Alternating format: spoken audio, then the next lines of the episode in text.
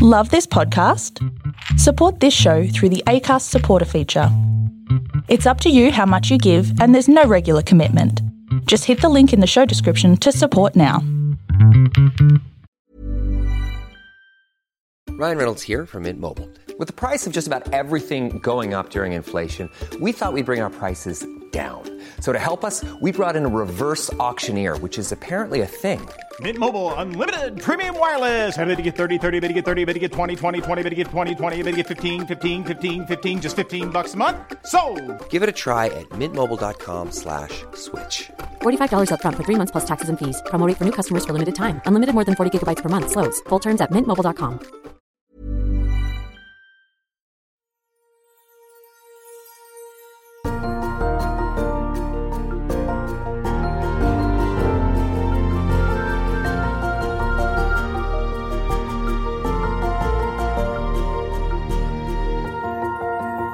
everyone, and welcome back to another episode of the Storybox Podcast. My name is Jay Phantom, and this week we're talking about lots and lots and lots of food. That's right, you heard me correctly, because we got Sir Isaac Eats a Lot on the show, and his wife, Sammi, Eats a Lot. Uh, they talk about competitive eating. Well, Isaac talks about competitive eating, eating a lot of burgers, what it takes to eat a lot of burgers, uh, his life in eating a lot of burgers. Uh, it's a lot of fun, that aspect of it. But then we get into the more serious uh, side of things with talking to Sammi and what she's had to go through, what they've all had to go through, really, as a family. It is quite a inspiring, challenging, and, and moving story. So uh, this this week on the show, I'm delighted to have them both on. They've actually become quite good friends of mine now, so really appreciate Isaac actually, you know, coming on the story box, and you know, we've actually been able to form uh, a friendship from this. So he's been really supportive of the, story box. So thank you so much for doing that, Isaac. Um, shout out to you once again. Um, but he's got quite a big following on on Instagram for what he does, and he's very very good at what he does as well. Uh, and Sammi, at the same time, um, she has her own journey. So I, I encourage you guys to really listen in to this week's episode of the Story Box. So let's dive in to the Story Box and hear Isaac and Sammi talk about their story. So Isaac eats a lot, and Sammi eats a lot as well. Thank you so much for coming on the Story Box podcast. Have you been knighted yet? Because the amount of food you Wow, eat, look, I'm it- curious. I've been on my knees a few times, but usually it's doubled over with stomach pain, not, not getting a, a sword on the shoulder. But I'm waiting for the letter in the mail. So I'm sure if the Queen saw your Instagram page, she'll be definitely like, she's looking for a new prince spot, right? It's vacant. yeah. Who who left? Prince Prince Harry. Prince Harry. yeah. One Yeah, redhead for another redhead. I'll just slide right in there. It's all good. that's good. So, if you could please introduce uh, introduce yourself a little bit more. So, what you do for a living, why you do it, how it all got started, that sort of thing. Yeah. Um, so uh, I was a, a trained pastry chef, and I was working in pastry, just posting sort of pictures of of chocolates and and cakes and stuff. Instagram at the time was very fresh, so it was really just sharing anything and everything. And then my hobby was competitive eating, so I would post these cute little. Uh, very precise chocolates three or four days a week. And then on a weekend, I'd post a big, stupid, like 15 patty cheeseburger. And you ate the whole thing. Yeah, yeah. So at the time, like I was, it was literally like I all I did was work and do the competitive eating stuff. So I was decent at it, and that's obviously where the name Sir Eats a Lot came from. Like as, as competitive eaters, it's a bit like wrestling. We all had like moniker type character roles, um, and I always ate quite. Uh, when you see some other competitive eaters, it's quite a monstrous, vicious thing. I always ate quite reserved, and so I kind of got like the gentleman's tag, which is where Sir Eats a Lot comes from. Ah, Um, so once it, it was really lit, like as Instagram really blew up, like it kind of went a bit like TikTok is now. Five years ago, I was posting these pictures, and I was just fortunate enough that it kind of took off. It got traction. I was one of the few people doing competitive eating and using social media. Like they've always been competitive eaters, but just the nous to capitalize on a on an app as it as it launches. And so a, a few friends and I we're all in the same boat. Uh, Instagram really kind of like hit us. We got swooped up in the euphoria of getting likes and whatever clickbait. So obviously, then we eat or ate more, posted more, ate more, posted more. Following just grew, grew, and, and it grew quite exponentially, like for the first couple of months, and it shocked us and, and whatever. But from there, it was easier to build a reputation, and from a reputation, monetize it, and from monetizing it, start a business. So Wow. that's that's kind of the Cliff Notes version of how I got from pastry chef to So, what made you want to be an actual pastry chef? Pastry chef. Uh, always loved food. Always, always loved eating it. I guess I kind of liked making it, but eating it's better as as I know now that I've moved Agreed. away from cooking. But it was just a, a love of baking. I I took six months off from. I started at university, took six months off for a gap year, and just started baking cheesecakes and and a few other sweet things. And then went on a family holiday to Europe, and kind of really just fell in love with the culture of it and the. I guess the not not the love of it, but just the appreciation. In Europe, there's a lot more appreciation for the art of pastry making. Yeah. Australia, we just see it as sustenance and a means to eat. Yep. But uh, that's certainly like why I got into pastry. Well, nowadays it's picking up because of social media has been a huge help. Like I've found like cafes and restaurants and all that sort of stuff in terms of with pastry as well. They put post a photo, it looks insane. Oh, yeah. Like it, I want to actually eat it. And some of the photos that you post as well, I cannot I cannot believe that you eat all that. How do you do it? Like what's the secret?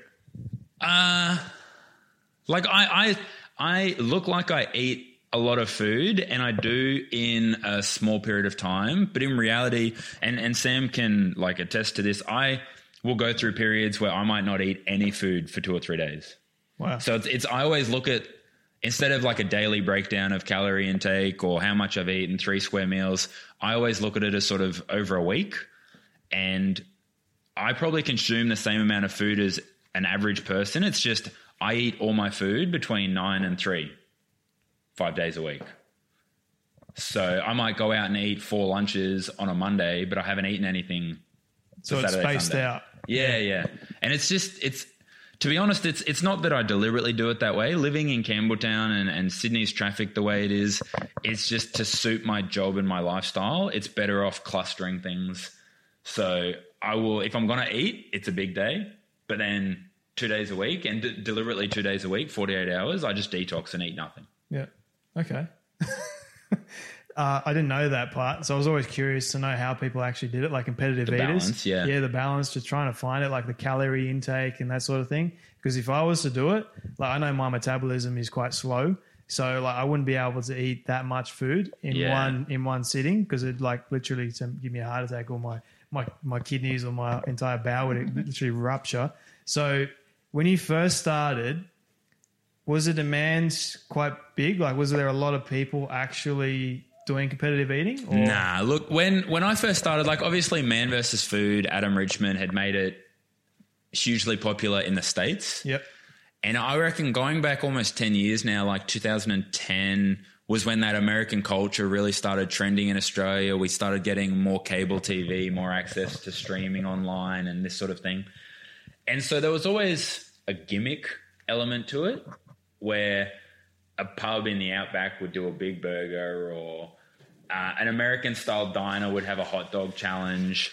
But I think the bulk of the public, and even to today, like 10 years fast forwarded with social media and stuff, the bulk of the public still kind of find it squeamish. They love it and they hate it, and it's and it's polarizing. I know it's it's confronting. For, I, I'm water off a duck's back to me. So if I'm eating something stupid and 25 people stop and stare, I, I really don't care. But for a lot of people, that makes them uncomfortable and stuff like that. So when I started, it was quite difficult to find challenges and venues that would be willing to do it because they were worried about the effect it would have with their regular customers and sales and stuff. Now I think you could go to almost any venue and and particularly if you went to them with like a, a good pitch, a solid background of why you think it would work, most places would implement a food challenge. And you you can look around Sydney. Some of them aren't as well known as others, but certainly uh, like I could rattle off ten or fifteen right now that the average Joe could go and have a crack at. So where do you find these places? Like you just look through Instagram, you just drive around. Like I know in the early days, like there weren't many cafes or restaurants actually putting themselves on social media. So how did you actually actually go about finding those places? I was I was really fortunate, like because I had the the persona of being a competitive eater. Like I got a lot of stuff secondhand. People would find out about it because it was their local, but they weren't competitive eaters or would never do it. But they would send it to me or share it to me, or my friends that would then pass it on to me. In this in this modern day, it's it's so much easier. Like whether you're looking at hashtags or um, other competitive eaters, because there are a lot more on social media now. There's there's an Australian sort of body that regulates and, and helps coordinate with websites and stuff, dates and and where you can find these sorts of challenges. But it's it's also just I think having the I've I've always been like a scheduling Nazi. Like we're about to go on a holiday to Melbourne, and I've already got three days lined up with five venues each day and logistics and transport. So I've always had a, a an acute awareness on sort of how to look for things and where to find them. Wow. And it's just searching certain key terms, or you know that a certain style of place is more likely. Pizza, pasta is easy to do comp eating. Yep. Ice cream places, it's easy to do comp eating because food costs are relatively low and you can bulk it out. Yep. You're never going to find a, a food challenge really at like a high end steak place or. Um, I wonder why. yeah, just cost of goods barbecue places won't do it because the the labor it takes to produce the food, they won't get ROI on doing it. But mm. for someone to like, it's no harder to cook three kilos of pasta than it really is to cook a regular serve. It's the same pot, the same water. Yeah. So have you found that with the meat side of things, what do you prefer the most with in terms of challenges? Do you like doing the pizza pasta ones or because um, I know you got a lot of burgers. Yeah, yeah. Which is pretty insane, The like- reason I love burgers, burgers are like a nutritional pyramid in your hand. Like there's carbs, meat, fats and dairy, fruit and veg, grains. If you It's- it's decide to put the fruit and veg on there, Nah, yeah, pickles, pickles. That's that's a that's a vegetable. But it's it, it's funny. Like I think they all. None of them are easy. None of them are harder. It's just learning the strategy to attack them. Meat will probably fill you up faster because it, it's a protein thing and, and your metabolism processes it slower. Carbs and particularly like refined carbs, white breads and stuff, process really quick.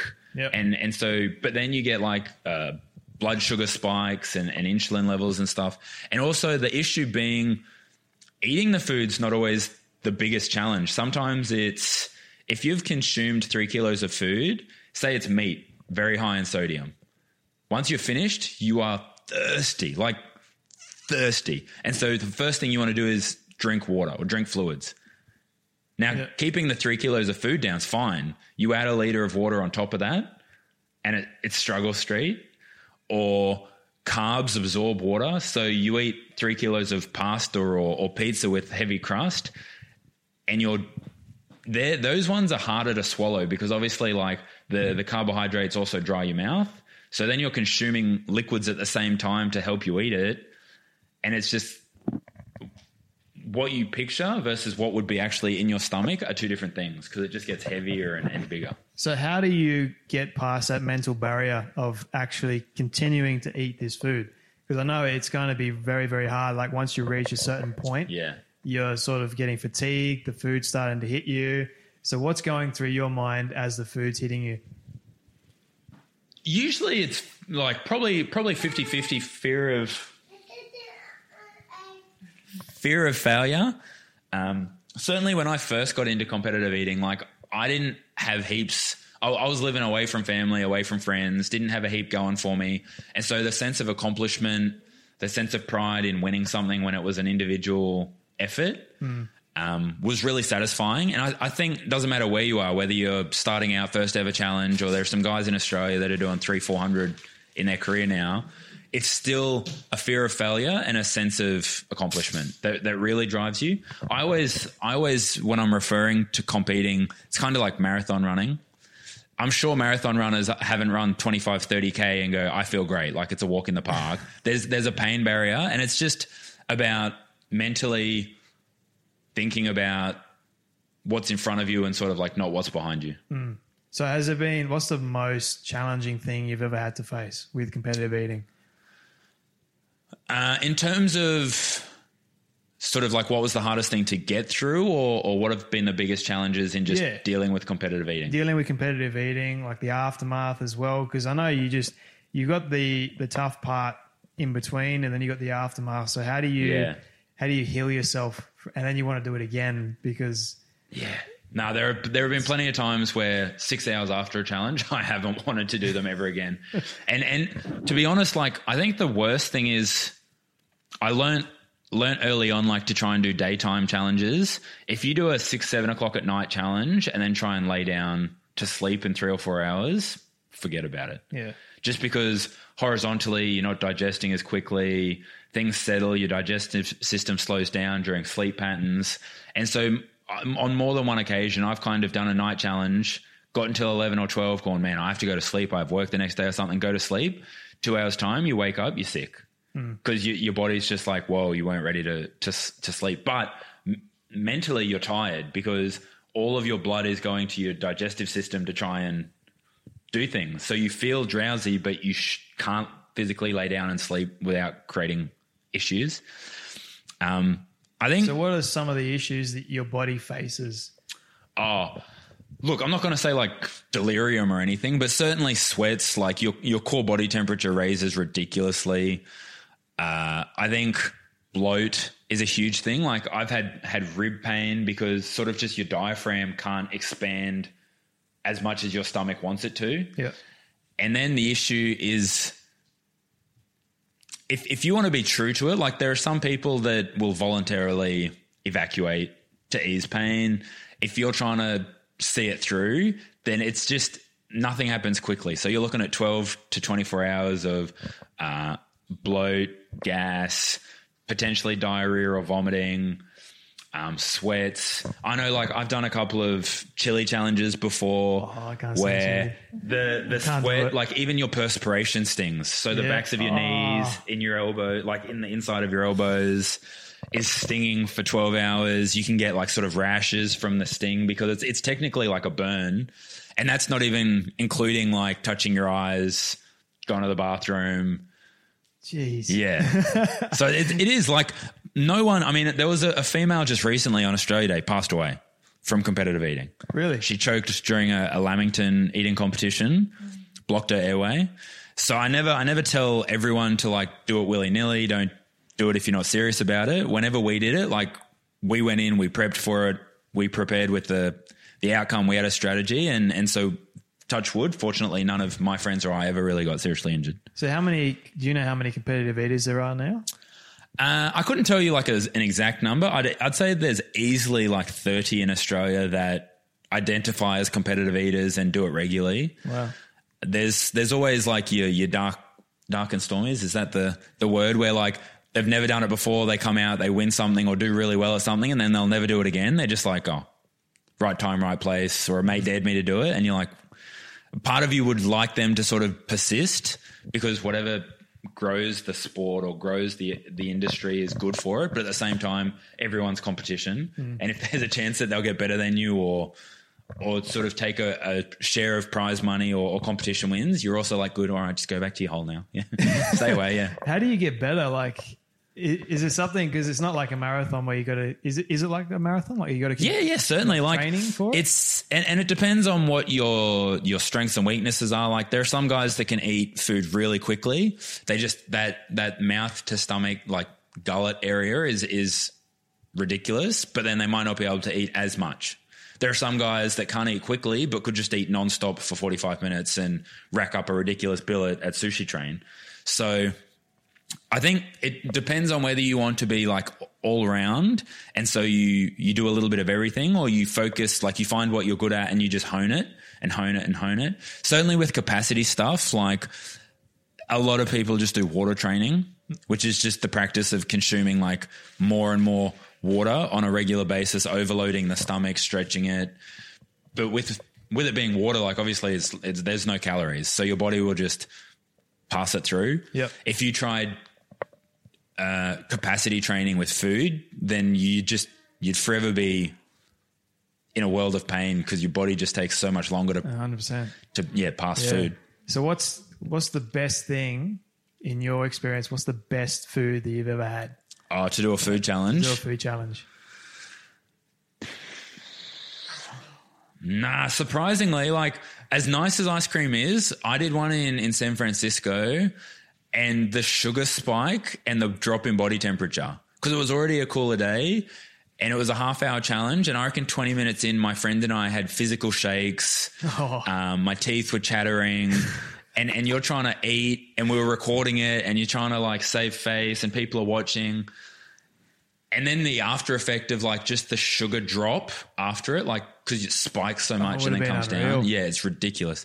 I think anything where there's like variety, it's why it's why burgers are good because burgers have a good ratio usually of different elements that you can break up flavors.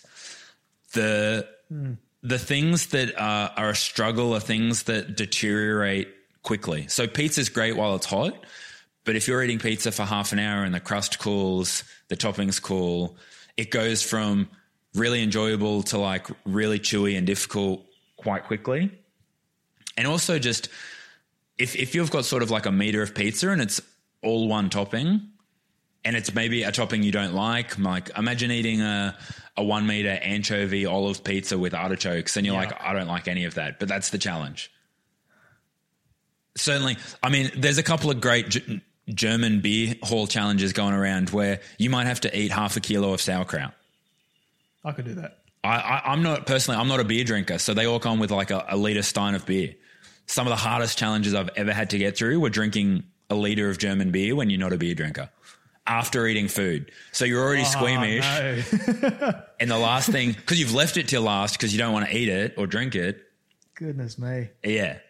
I, So I could, think I think I could do the sauerkraut because I love my sauerkraut. Yeah. But beer, I can't. I can't do like. The bathrooms weren't nice after that challenge, Oh, trust me. Oh. so, how long have you been doing it for now? Uh, I'm I'm slowly sort of like easing out of it just because of my age and, and family and, and work priorities. But I probably started 10 years ago when I was, I'm 28 now. I probably started when I was 18, 19. So you're still very young.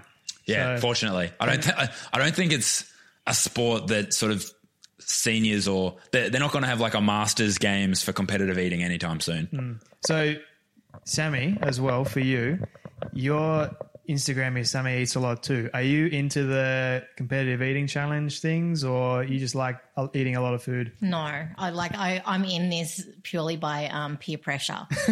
Yeah, how, how did you feel when we first met and you sort of were public and present for a few of my first eating challenges? yeah, look, I was pretty horrified because I think the very first one we did was Miss Americas. Mm. Yeah, and they brought out this huge, huge burger for him. And it looked like it was a cob loaf sized burger, and people stare.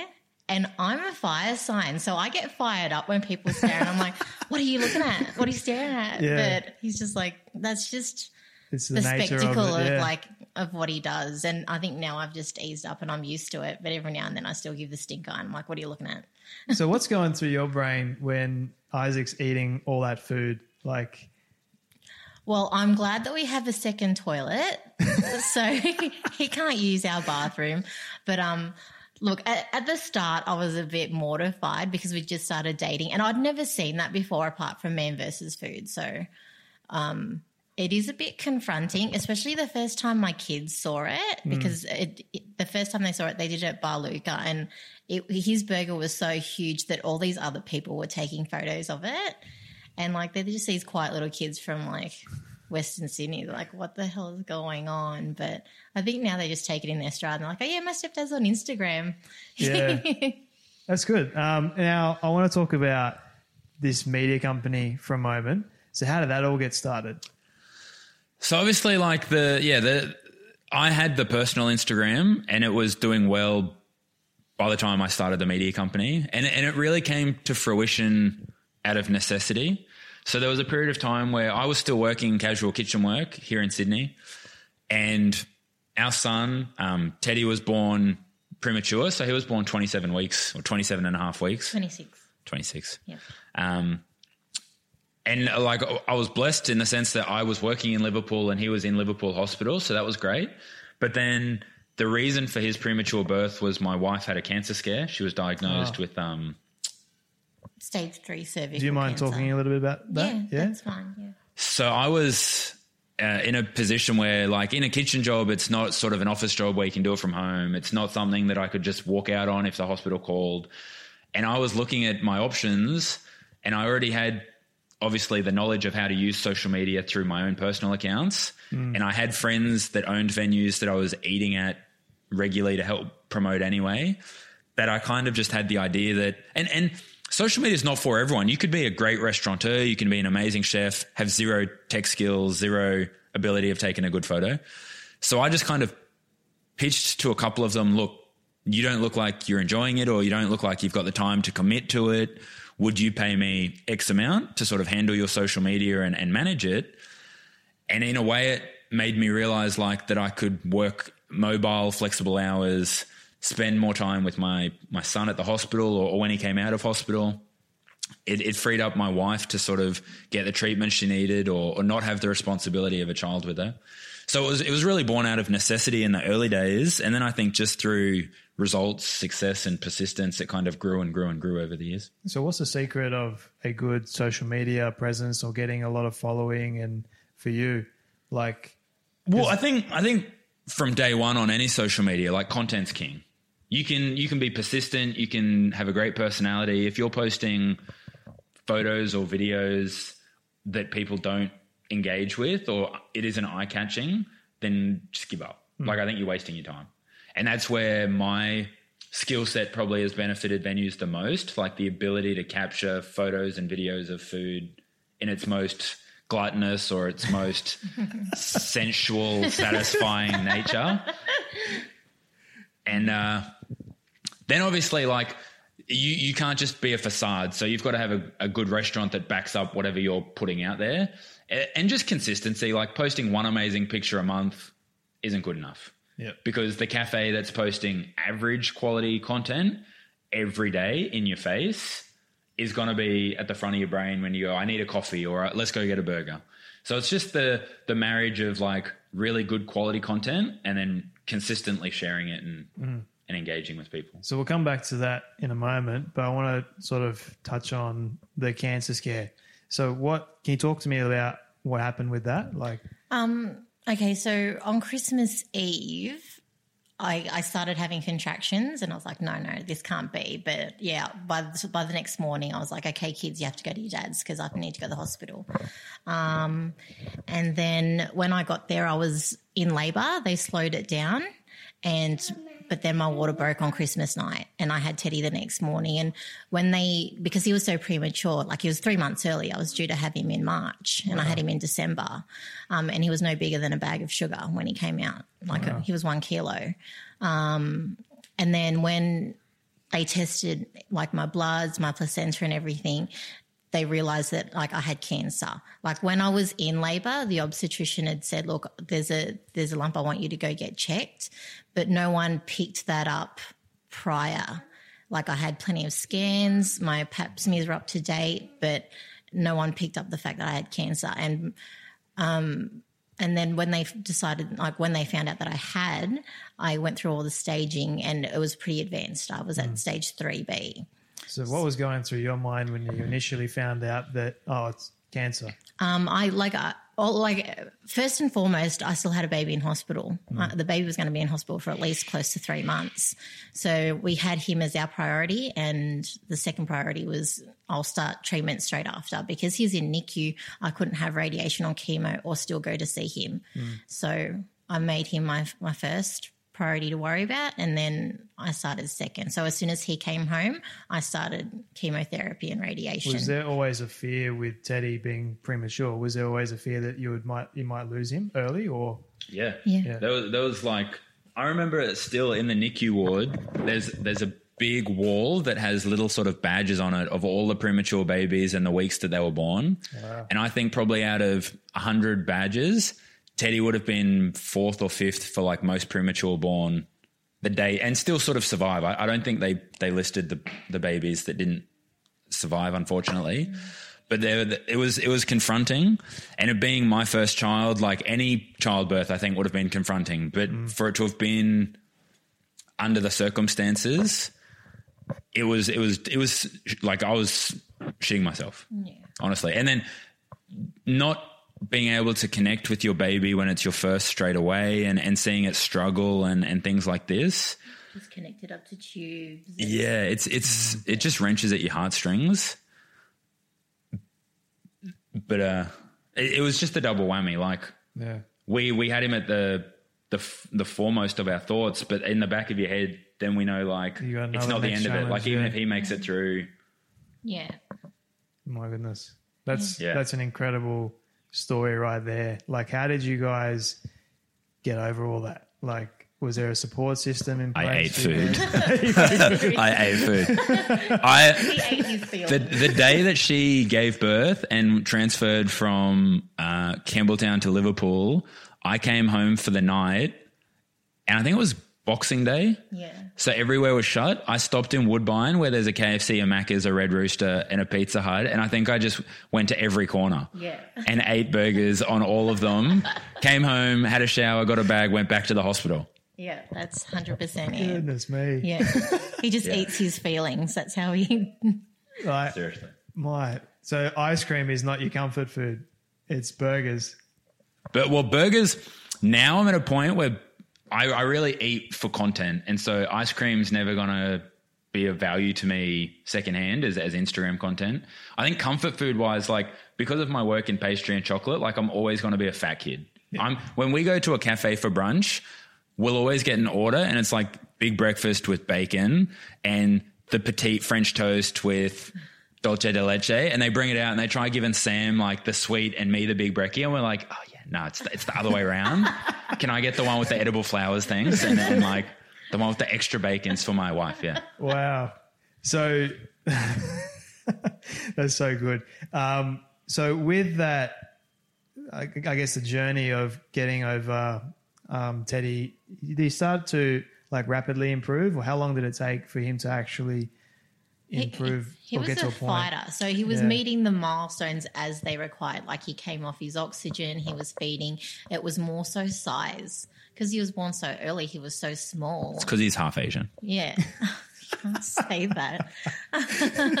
Don't, don't blame the prematureness for your undersized genes. Sam. Um, but yeah, like he he hit his milestones within within their parameters, and then he got to come home. And even when he still came There- home, he was tiny. There, well, there was always the fear, though, like of underdeveloped organs still. yeah. Like even when he was in hospital, they thought they found was it his brain or his, Yeah, his he lung? had a little he had a bit little brain bleed. wow. Um, and then he had to keep getting injections to grow his lungs. And when you're in the NICU, you've got corridors from like okay to worst case scenario. We were in the last. So it was hard coming in and then you'd see other little babies around him and then the next day they weren't there anymore. So um like we were blessed in the sense that he he never had as like he never went backwards. He always Yeah. went forwards in, in progressing. Um, but still, it was really stressful. Like I used to just come home and just bawl my eyes out because like people wouldn't look. People I'd see for that I hadn't seen them for a little while. They're like, oh. Where's your baby? And it's like, oh, my baby's in hospital, um, but he should come home soon. But it was a really long wait to come home with him. And then even when he did come home, like you'd shit yourself and think, like, what if something wrong happens during the night? Because you were so reliant on doctors, doctors and nurses to be around. Um, but now he's perfectly. It's about fine. putting your trust and your faith in the doctors to help your baby, and yeah. Yeah. you're trying to get some rest at the same time, and you've also got the knowledge that you've got cancer and you got to deal with that hurdle. Yeah. So after you got through everything with Teddy, what happened with the Um, cancer? so when he when he got home, I started all the tests for staging. Um, so I had a couple of um, like day surgeries going in. So on our very first day surgery, they they do all sorts of tests, and they actually gave me a pregnancy test. And at that point, I was pregnant again. wow, Yeah, I'm like fertile. It's ridiculous. I'm ridiculously fertile. So, in in the first staging, um, procedure, they realized I was pregnant again, and the doctor said, "Look, you really need to do this. We need to see how far you are. The the baby probably won't survive." And at that point, I was I had to put myself first because I had four other children at home, and I said, "Yeah, that's fine." Um, and then two weeks later, they do another scan to see whether or not um, everything like there's no, like no longer a baby, and there was a heartbeat.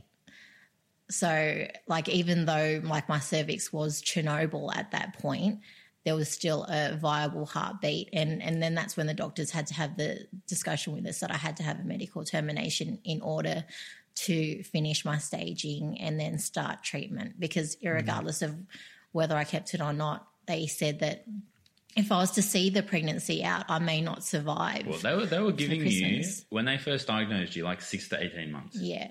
because it was advanced stage three.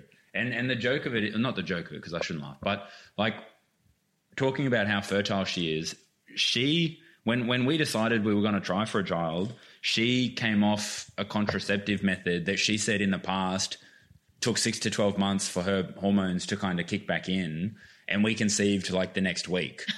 but in a, in in a hindsight, like if we hadn't conceived so damn quickly, and Teddy hadn't been born prematurely at twenty seven weeks, knowing that at that stage it was advanced stage three cancer, like if all of the cards hadn't kind of lined up, then she may have just kind of never known about the tumor until it was too late, or just never known about it. And one day we come home, she's sort of passed out on the the tiles, and we're like, oh well, Sam's had too much to drink. Yeah. But uh, so it's it's it's funny, like all of the the trauma and all of the the hurdles we've gone through. Kind of, if it wasn't for all of them, yeah. things would have been completely different. Yeah. So, what was going through your mind when you had to make the decision to put yourself first and this time terminate the baby inside? Look, it, it was hard, but like I thought to myself, I've got four kids at home. So it's like, do I have one more that potentially grow up without a mother? Um, or do I um, terminate and then still like put up a good fight to be here for my four other children? Mm. And, and it, like, there'll be people that are like pro choice and that sort of thing or anti abortion, but at the end of the day, like I had to make a decision for my kids, and, and that's what the decision was. Like I needed to be here for them and, and really try to survive because I was at the point where I was like, do I even want to do this to my body? Because chemo and radiation, like, even though it's there to like kill your cancer, it leaves like such und- like damage afterwards, so much damage. So, um, there are, there are things where I was like, I wish I didn't have to go through that, but if I didn't go through that, I wouldn't be here today. So, what was it like having to go through the chemo?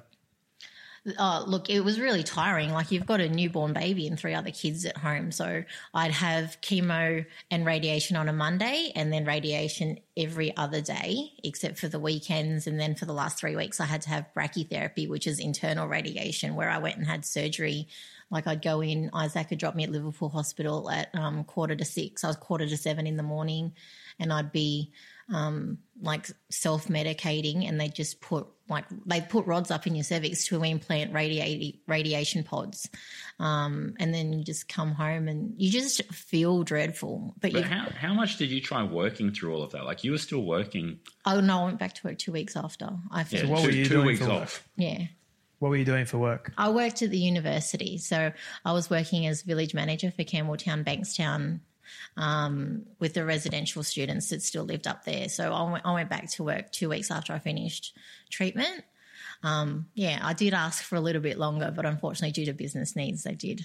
And it was just difficult too. me to Like we'd, we'd had sort of time off because of his birth and and paternity leave and stuff to be at the hospital. Hmm. So I think we'd kind of not. It's not that we'd exhausted the sympathy card, but because the two incidences were so close together, like you had exhausted sick leave, Yeah. and because we, we were providing for four kids in a rental, we couldn't afford to take too much of a hit income wise because whether I was chefing or doing the media business, like neither are exactly rolling in the the pineapples.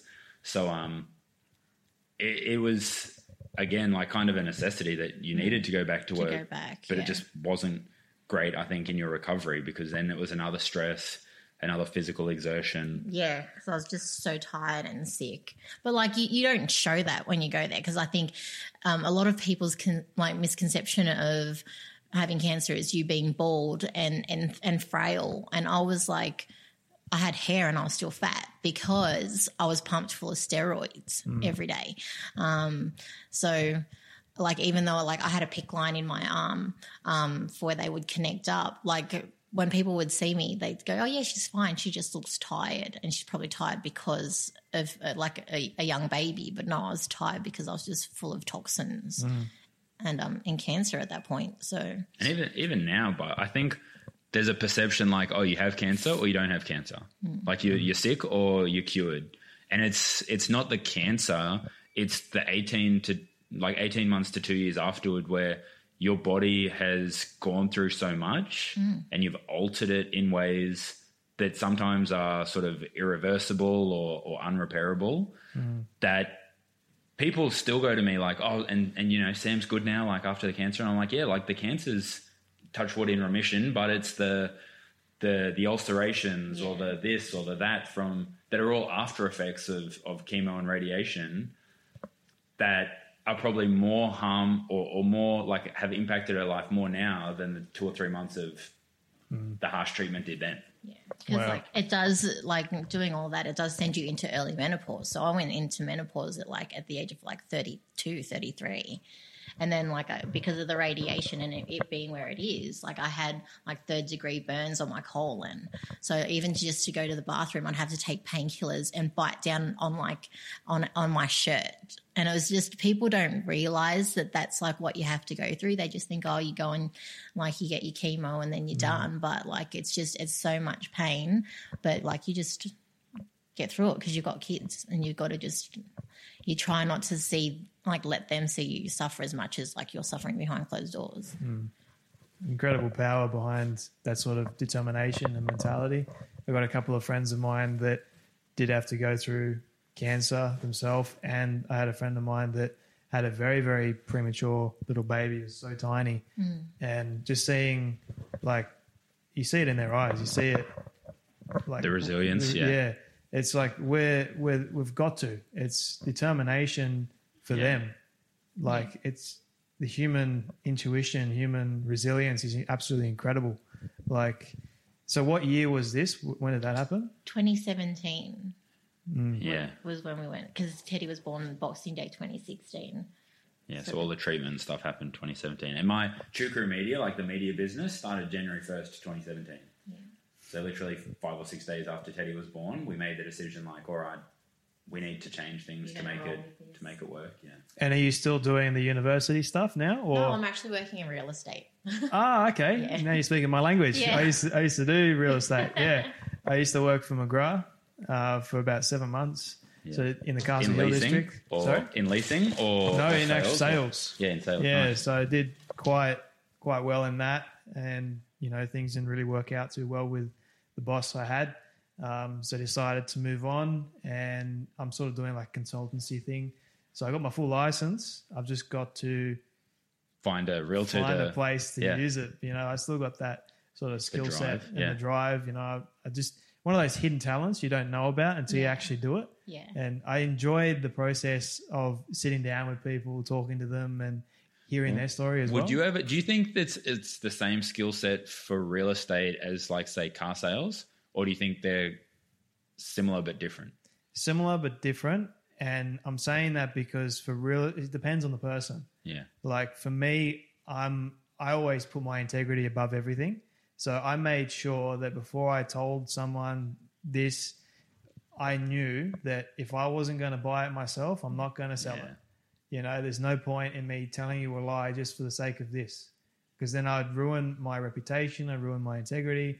I've been known I wouldn't be able to live with myself. yeah, I'm not I'm not that sort of person, you know, like I never have been. Always been brought up with that mentality or that good character, you know, like you've got to treat people the way you want to be treated at the same time. yeah. So I think the reason why I did really well was because people sort of they resonated and they they appreciated the fact that I was actually an honest salesman yeah even though my boss would tell me oftentimes and he put me in situations where he wanted me to lie Yeah. And I'm like, no, I'm not going to do that. You know, It's such a large investment, though. Hundred that- percent. That, that, like you can't lie to them because they're they're putting like everything that they've saved I think for it- into that. It's the difference also just between like I bet you look at them as people with families and whatever, whereas I think the boss probably looks at them as just a sale. Yeah. You're you're not Mary and Joe, you're sale 378. And so it's easier like they just disconnect. The minute you you like uh look at them as humans, then you have empathy and, and stuff. And so then you do care about them. And so you care about making sure that they're getting a good deal. And, and so I, th- I think it's just, Integrity. yeah, like you were I, saying. lo- I think- loved it. Honestly, like being able to help people, like that was my mantra. Yeah. I feel like once once you're not typecast, but like I've seen some of your previous podcasts and I think what what people need to show the public for their business or for their personality and what the real story is, there's often a disconnect. Yeah. And so I think you being able to show the real story and sometimes it's the nitty gritty and sometimes it's the quaint and quirky, but it's just it, it helps some people probably fill in the dots and and it is it's you know it's it's one thing to be popular or, or get likes on Instagram, but if you know the backstory to that person, you can look at them in a completely different way. Hundred percent. Like the podcast has never been clickbait, Yeah, famous. Never in my wildest dreams. Like when I first started this, had a, had an audience of twenty. Now it's grown to about over hundred. Yeah. You know, I'm, I'm I'm honest with the numbers, with what's going on, all that sort of stuff. Because what's the point in not being honest? Hmm. Like you want to be Really bullshit. Yeah. yeah don't don't do that like you people resonate with honesty no one likes someone that lies to them directly in the face If you want like watch fake shit, there's like MTV. yeah there's there's the news every Yeah. single night Yeah, like you, you, you just sit there and watch it like there's so much power with the media these days as well that creates so much negativity You're always getting a slanted story depending on 100% which side's Right. paying the bill. Yeah, I don't like that. I don't agree with it. Yeah. I think it's just drama to draw people in, and the media gets paid millions for for that. Whereas I want to share the real story. I want to reach as many people as I possibly can. With the, if the if the podcast goes out, fantastic. You know, it's not going to change my mission or my who's, vision. Who's your like, not like dream list, but like someone you think your top three probably possible people to get on the podcast. So like, don't go saying Donald Trump, but oh, like no, no. people that you think with with a bit of effort you could actually get on the show that you want on the show to either learn more or just get the opportunity to kind of probe them with some questions. Which three people? That's a very good question because I've thought about this so many times, and I'm a lover of film, always have been. I think like my the number one person I put down on my list was Steven Spielberg. Oh, I was going to say Mel Gibson. I was going to say Hugh I, I know so, I know Hugh Jackman as well. Like he was on he was on there, but he was like way down the list. Mm-hmm. And you know, like I do. My uncle's he's in the industry, so he knows all these people, and he could possibly Yeah, right. link link me up. Certainly, like when it, would you have to go to him, or you think you could nab him when he's in Australia or something? I could probably like, you know, I've been reaching out through Instagram. It's been incredible. Yeah. Like the people that do reply. So I think if I was to like tell someone or, you know, like this is my, my goal. Yeah. Can you make it happen for me? Yeah. Then mate, who knows? Yeah. Like, Yeah, yeah, of course. yeah, you, you don't, You got to You're not- try. Like yeah. you got to put yourself out there. That's- sure that's what I did. You might get Like- ignored. You might get rejected. You might like certain agents might be rude to you.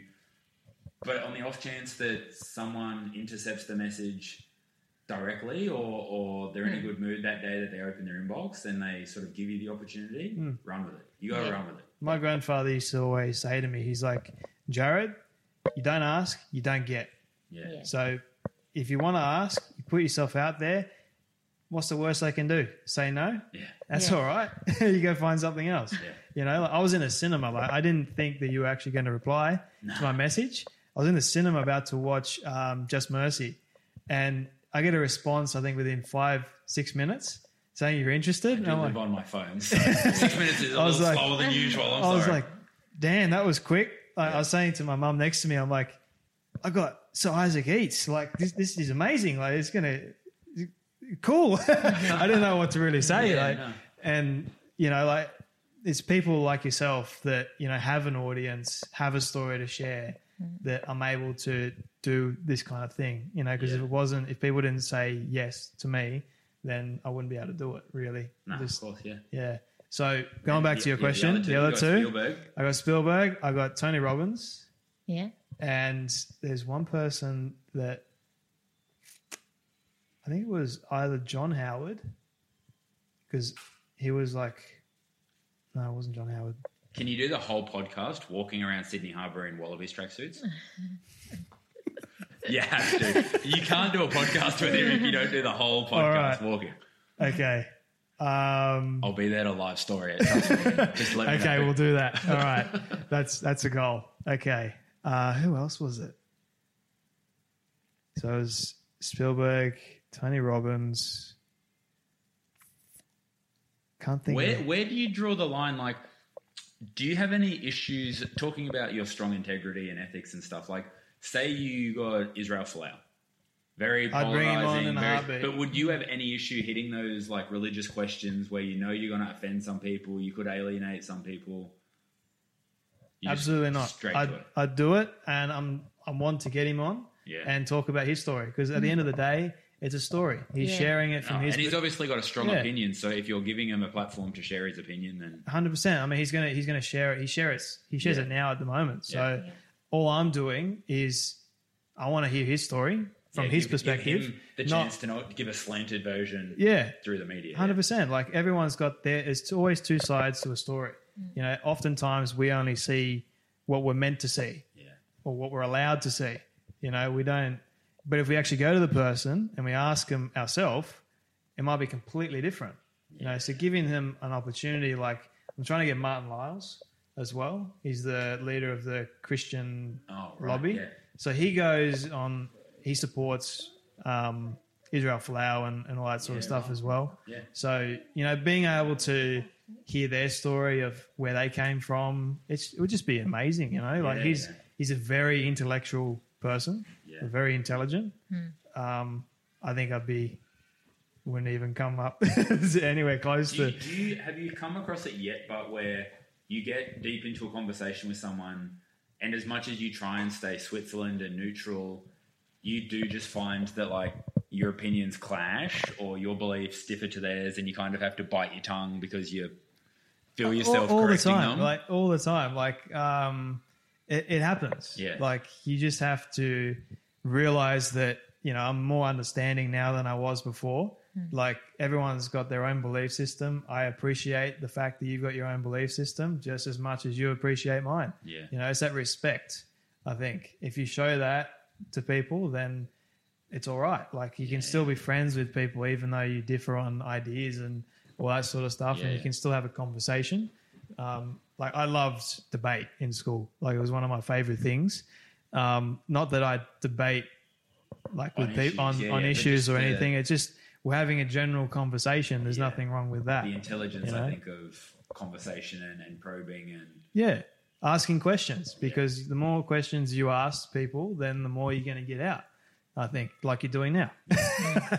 so no, it's- our podcast. We're, we're asking him questions now. yeah, we switched it around now. Yeah. but you know, I, I I enjoy meeting new people. It's given me getting me out of my comfort zone as well. Like Yeah. whereas before I wasn't able to do that. Yeah. Like I would like freeze. I think being in real estate as well, the necessity of having to be there. Yeah. My first day, I was thrown in the deep end. I didn't actually have my license at all, and I went and did an open home. You're not allowed to give advice to people, your Oh, own opinion, unlicensed. unlicensed. Yeah. It's So- like doctors with their, their stuff. Yeah. Like yeah. So shouldn't be treating it. I was like, literally, No so comment. nervous. No comment. Didn't didn't say anything. She, my boss, my boss's wife was just like, stick to the facts. You'll be right. But they don't want to hear the facts. The minute they, They ask a question, yeah. Yeah, I was like, oh no, what am I going to do? So I was like, I didn't want to lie to them, and I didn't want to get myself in trouble. So it was like a sticky situation trying to navigate. Um, good times, good times. So I think finishing up because I am mindful of your guys' time as well. So what are some things besides food that you're sort of passionate about, and why? Uh, I'd like to say travel, but I really just travel for the food. um, look, I, I never thought food. Food is always going to be second to family. Like the minute I had a child, I I always wanted children, but until I had my own child, um, I don't think I could describe to someone the like the feeling of just. It still can't put a word on it, but Being a dad, yeah. well, yeah, just that sense of of creation of of of absolute responsibility. Like I've had puppies, I've had this, I've had that, and you know what? Like you look at them, and as much as you love them, they've got an infinite lifespan. They're relatively dependent. At the end of the day, they could fend for themselves. Whether whether it would have been regardless, or whether because Teddy was premature, just the vulnerability and knowing that like that's now your vulnerability mm. as well. Mm. So I think yeah, travel and, and family probably. Yeah. sports like, is a hobby, but I'm kind of shit at sports, so all of the So how do you keep there like fit? Like, do you work out and yeah, yeah. Like I've I, I like I grew up playing sport in Queensland, and so I've always enjoyed it. And then obviously working pastry and, and away in Melbourne, the, the seasons weren't as conducive to it. So I kind of got a gym membership, started just working out. And now it's just part of like a regular lifestyle thing. I'm, I'm obviously I'm never going to be a bodybuilder. I'm never going to be uh, the next like Chris Hemsworth or anything, but it's just a maintenance thing. I, it, it's a good time to clear your head, and and I'm aware like I always do a first thing in the morning. I know exercise is good for like endorphin release and and things like that. So it chops and changes. Like I'll go through periods where I really get into weightlifting, and then I'll go through periods where it's more cardio and. But it's just a, a regular lifestyle balance mm. about in and out and an hour without kids once a day. getting your mind sort Yeah. of focused and re-energized? Uh, fine. Are you a five a.m. person? yeah, yeah. Yeah. Likewise. Get up, get out there. If, if if you don't do it, I think you're just always going to find the excuse. Uh, uh, uh, to, Yeah. uh. Whereas you get it done out of the way, like no matter what else happens for the rest of the day, it's done. Mm. If you get more done, great. If you sit literally still for the rest of the day, well, you got something done this morning. Yeah, that's good. How about for yourself, Sam? Um, I used to play hockey. I, Okay. I had a break last year, but um, I play goalkeeper for a local club, Easts. Um, so the kids play as well. So it's it's just a bit of a family thing that we do. Yeah. Yeah. Good. Good. You, And- you've caught the travel bug now, but haven't you? Yeah. So now that we've been to New York, we're going back again this year. Um, Isaac's going to eat. I'm going to shop. So he was like, "Oh, you're going to come for the afternoon?" And I was like, "No, I'm going to meet you back at the hotel later on, and I'll do my own thing." But yeah, I think last time we were there, what was it? How long? Five days. Yes. And he did what? Fifty-one 51 venue visits in five days. in five days. Yeah. I'm And lost. my- I'm lost for words. Like you can see my face right now. My- like my- what the? planning was like I'd spreadsheeted it. I had maps Yeah. with dots and It logistics, which trams to get on, Yeah. Contact details for managers and stuff I needed to talk to. It was very Holy crap! Yeah. yeah. Our poor arteries by the end of that. was just- Your poor arteries. You're like I just want a bite of all the good bits. Thanks. And I, now I want more of the nice one I had. It was literally a bite of all the good bits and spending the rest of my time at Jollibee in Times right. Square. So I was like, okay, I'll What's meet what's the best restaurant or cafe you've ever been to? Oh, Shameless plug. Australia? I don't own any of them, so they can all pay me more money. Um, nah, look, I think they've all got strengths and weaknesses. Like we're we're really close friends with um, the owners of Burger Point Marsden Park, and they were like significantly they were my first ever social media client. Yeah. They they were with us through sort of Teddy's birth, Sam's treatment. Ironically, like they're probably my best performing client. They've also done, you know, like they're about to open shops three and four this year. They've done so well. There, there's there's potential like they're getting interest from America for franchises. They're looking at the Philippines. So although I'm not, They're open to ideas though. And in, I think like in, like to I think they're trusting. success, like being open to those ideas and taking those risks is, is what's going to like benefit you. Yeah. They're actually plus the food's really good. Yeah. Oh, 100%. Yeah. like, I remember when uh, that first opened and The one at everyone Marsden in Park. Mar- Marsden Yeah. Park because I'm like right down the It road. was like a, a barren It's nothing. like, there was just go. IKEA. And yeah. Yeah. I couldn't get over when we first met them, and it was really just nothing on on Richmond Road, but the IKEA. And the Costco, I don't think was even there. No, it was IKEA Costco and the. Homemaker Center, and you're like, "Oh, this is in the middle of nowhere. This is shit." And you drive out there now, three years on, and it's just housing, housing and industry, and such a boom area. And you're like, "Wow, were they just really lucky or very like intuitive?" My school in is there. actually in Marsden Park. So Yeah, right. If you, it's like when I first started going there, which is many many years ago now, mm. it was all bush, all Yeah. covered, and then like they hit the jackpot because now it's like all developed Yeah. and and so developing many further, families. like yeah. the closer you go out to Windsor, that road just gets more and more housing estates, and then across to like the whole Kellyville's developed, and eventually that'll just join up. I'm sure they'll connect it to a rail system somehow, and the new metro line Yeah. as Yeah. well. Like that's brought so many more families out, brought so many more cafes that are popping up Yeah. everywhere. Like it's this massive trend now. I'm seeing so many cafes that are popping up all around the Hills District. Like I mean, Castle Towers. If you walk into Castle. Towers, there's heaps. Like you just walk around the corner, there's another cafe. Okay, I feel like cafes are conducive to family areas because the people that own and operate them probably have young families, so mm. they don't want to be out at night. The people, like bulk of their customers, like we don't go out to many dinners at all. Four kids, mm. nighttime, they start getting a bit tired. But lunches, breakfasts, it's great. Yeah. Mm. So we'll go out as a, as a family of six during the day, no dramas. But you start throwing, you know, night times into the mix, and you sort Becomes of like, harder. uh, yeah. Yeah. it was- And the risk of them, you know, during winter months, the risk of them getting cold in the dark and stuff. And so I think just cafes lend themselves to family areas and, and the new developments with all the housing estates are first homeowners, young families looking to buy. yeah. It's the demographic. And then if you want dinner, you've still got to go to the major sort of metro areas, your Parramatta's, your Castle Hill, your. Do you have a favorite donut place?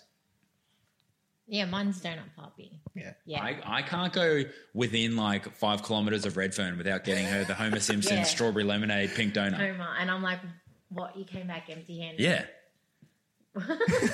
I think the only time that I was allowed to not get that was when he went through the Biscoff phase.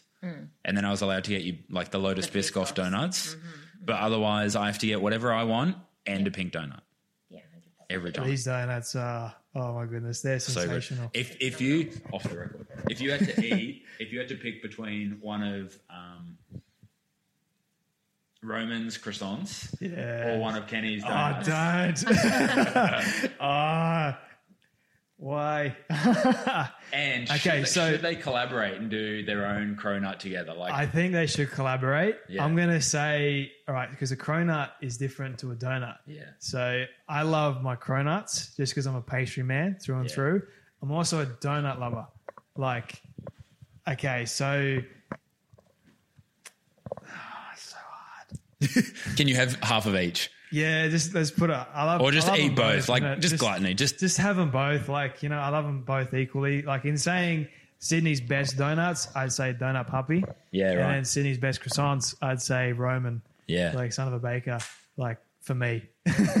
saved saved it well there. Good job.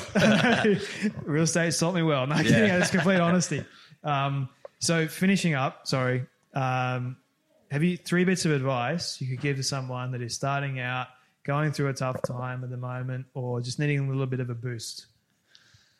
Uh, yeah, always like I think look at look at who you surround yourself with, um, because it's it's often like you can you can have a great idea and be in a good place, but if the people around you are holding you back or, or keeping you down or, or just not not being good for you in whatever space that you need that to be, then it's it's probably easier for you to change your environment and who's around you than yourself. So I think that and, and just the the ability, like the the importance of a support network. Hmm. I think finding something that you enjoy doing or that you are inherently just good at and then trying to you know like five years ago if you told me i could make money off running people's instagram i would have laughed at you hmm. but i was good at it. I really enjoyed doing it. And so when i go to work five days a week now as much as stresses come and go and employees are difficult to work with like at the core of it like i still love my job i'm still like super blessed to kind of go like oh man i can't believe i'm getting paid to go and work at nice cafes and venues, eat nice food. I, and I'm like you, like I'd rather work with good people than. Mm. So there have been times where I kind of knocked money back because I don't believe that I could work with the client or, or sell the food as premium when I know it's not type thing. So I think finding something you really enjoy doing and monetize it, surround yourself with good people that will help in that that endeavor. And then just finding balance. I, I still struggle. It's probably the biggest struggle I have finding the balance between switching off from work and family. Um, but you need balance where you need time with family, you need time for yourself, you need time where it, it's sort of uh, not not unscheduled, but like sometimes you need to just be in the moment. Sometimes you need structure and, and organization, and so it's everyone's different. But once you figure out your own balance and, and whether that's you know your exercise regime or your diet or whatever, like you can kind of it gives you control. And if if you're struggling, like I feel like that feeling of not having control is what creates the most anxiety. So just start small, control what you can control, build up. That's good. All good pieces of advice. Sammi, do you have any pieces of advice for people? Um, if you are lactose intolerant, make sure you take some lactase before digesting a lot of dairy. Very wise. Ironically, none of us are lactose intolerant. So Ne- neither Oh, am I. Yeah. So, and um, okay, so this is a fun bit. So, your favorite film, your favorite actor, and the last film that you watched.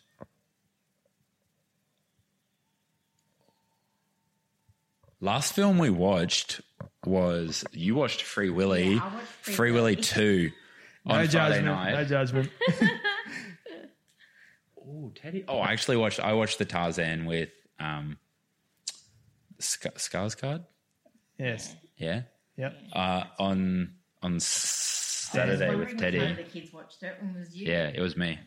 Because I wasn't allowed to watch Blacklist while you weren't home because we're watching it together. the things I do for a relationship. Yeah. I think. f- Oh, favorite actor. Mine's Morgan Freeman. And I think when, like, if he ever does die, I'll probably cry. Yeah. I think the whole world will probably cry, cry with you. Yeah. Yeah. But my favorite movie is Mighty Ducks. Ah, good. Yeah. Good choice. Go on, show him the picture of Goldberg. yeah Goldberg's an ice addict. Um, the irony of it all. The ah, I, I think I'm a stickler for. We I mentioned it before off off uh, camera to you, like Robin Williams. Yeah. Huge fan. Like Hook. My childhood is Hook. And then you go through and like Flubber and Patch Adams. Like he does serious Good Morning Vietnam stuff. He does comedy. Love Patch Oh, Adams. Patch Adams gets me every time. his voice, his voice control, and, and like Bicentennial Man, I think was one of the first movies I cried Repeat. in. Yeah. Yeah, Uh, what was that other movie he was in? Um, Mrs. Doubtfire. Mrs. Doubtfire. Yeah. Yeah. That was my childhood. Yeah. yeah, All those movies. 100%.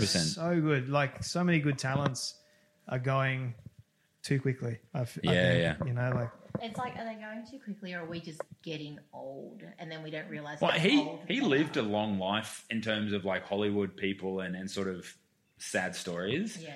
But I think what what concerns me is like we only found out about the darker side in the the final years. Like, how long was he living that?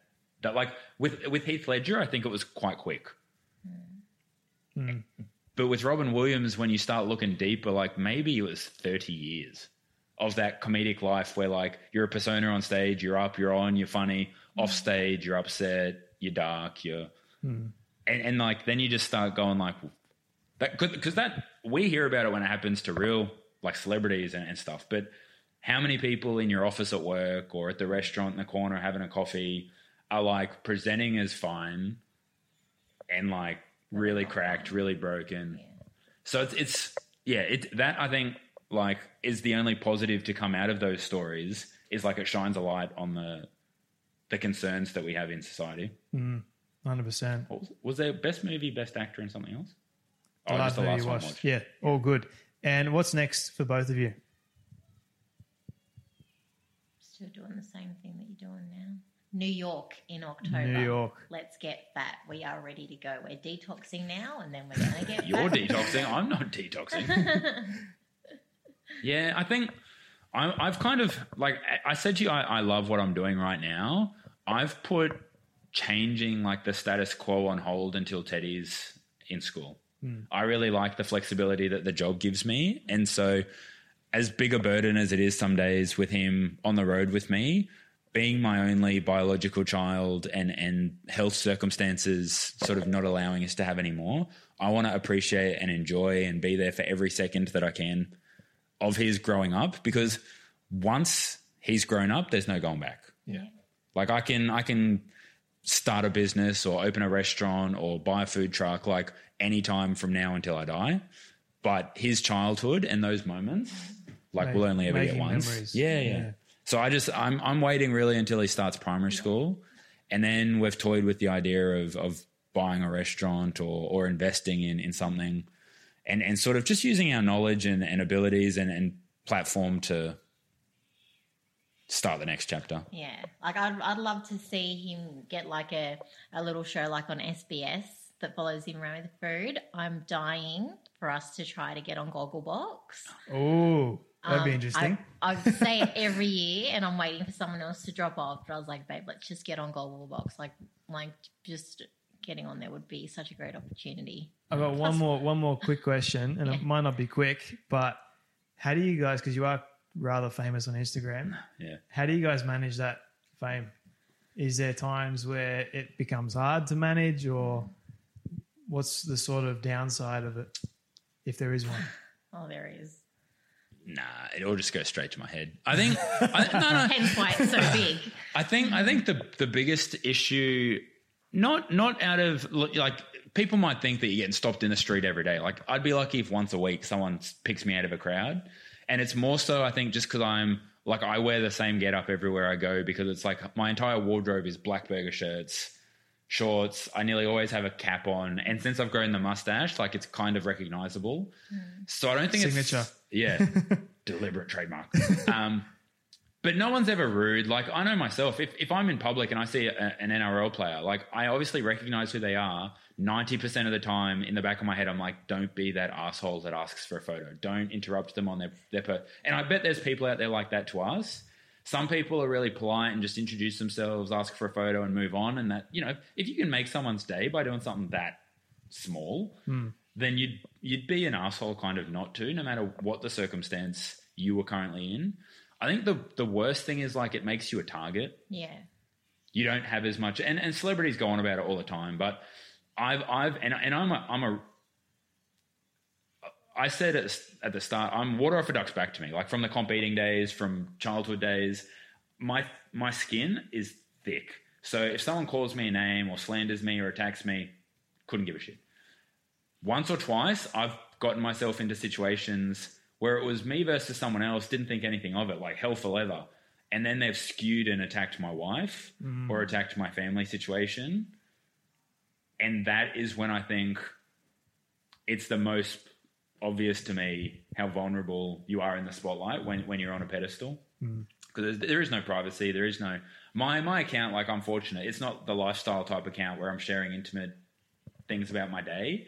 It's very food oriented but people still kind of probe or or know more about my life than they would the average person. Because i i love my son so i share him on my story when we're out eating food and, and sam's on my story and a lot of our the story that we've told today has been conveyed publicly one one way or another.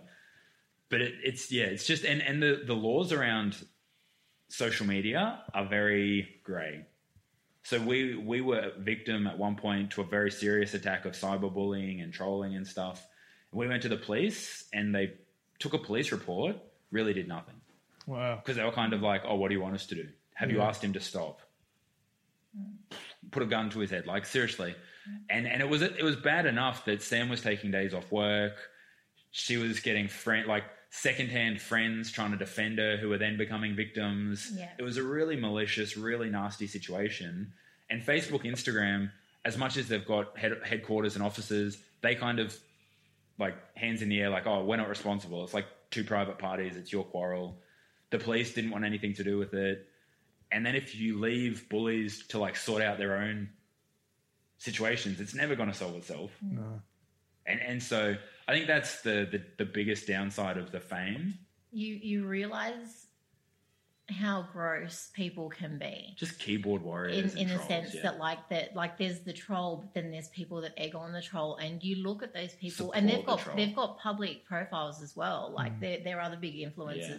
but i can't believe that like they try to put out a persona of themselves that like they're such good people but then they condone those type Well, of I, I think it's it's it's one of those instances where like, oh, the bully's funny until you're being bullied. yeah It's all fun and games until someone gets hurt.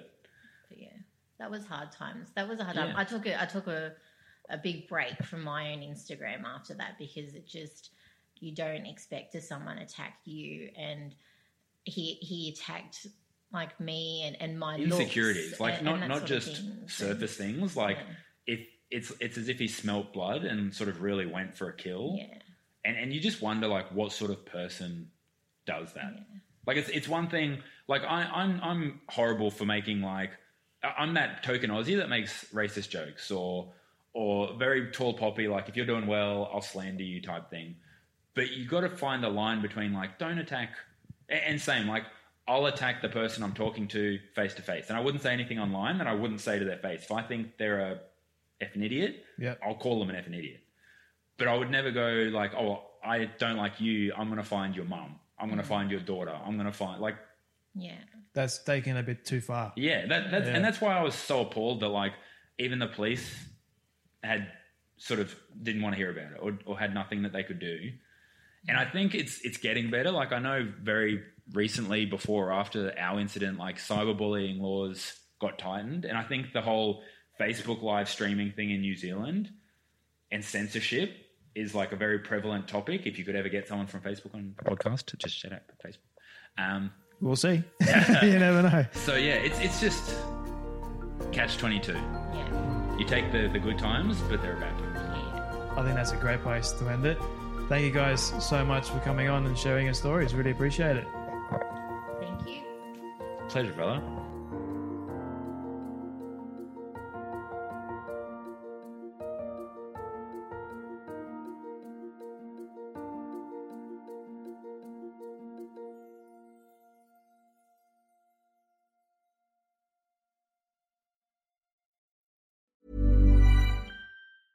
Ever catch yourself eating the same flavorless dinner three days in a row?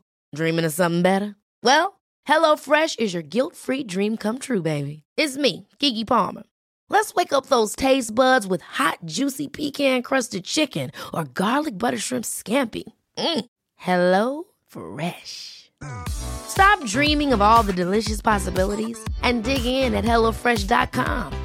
Let's get this dinner party started.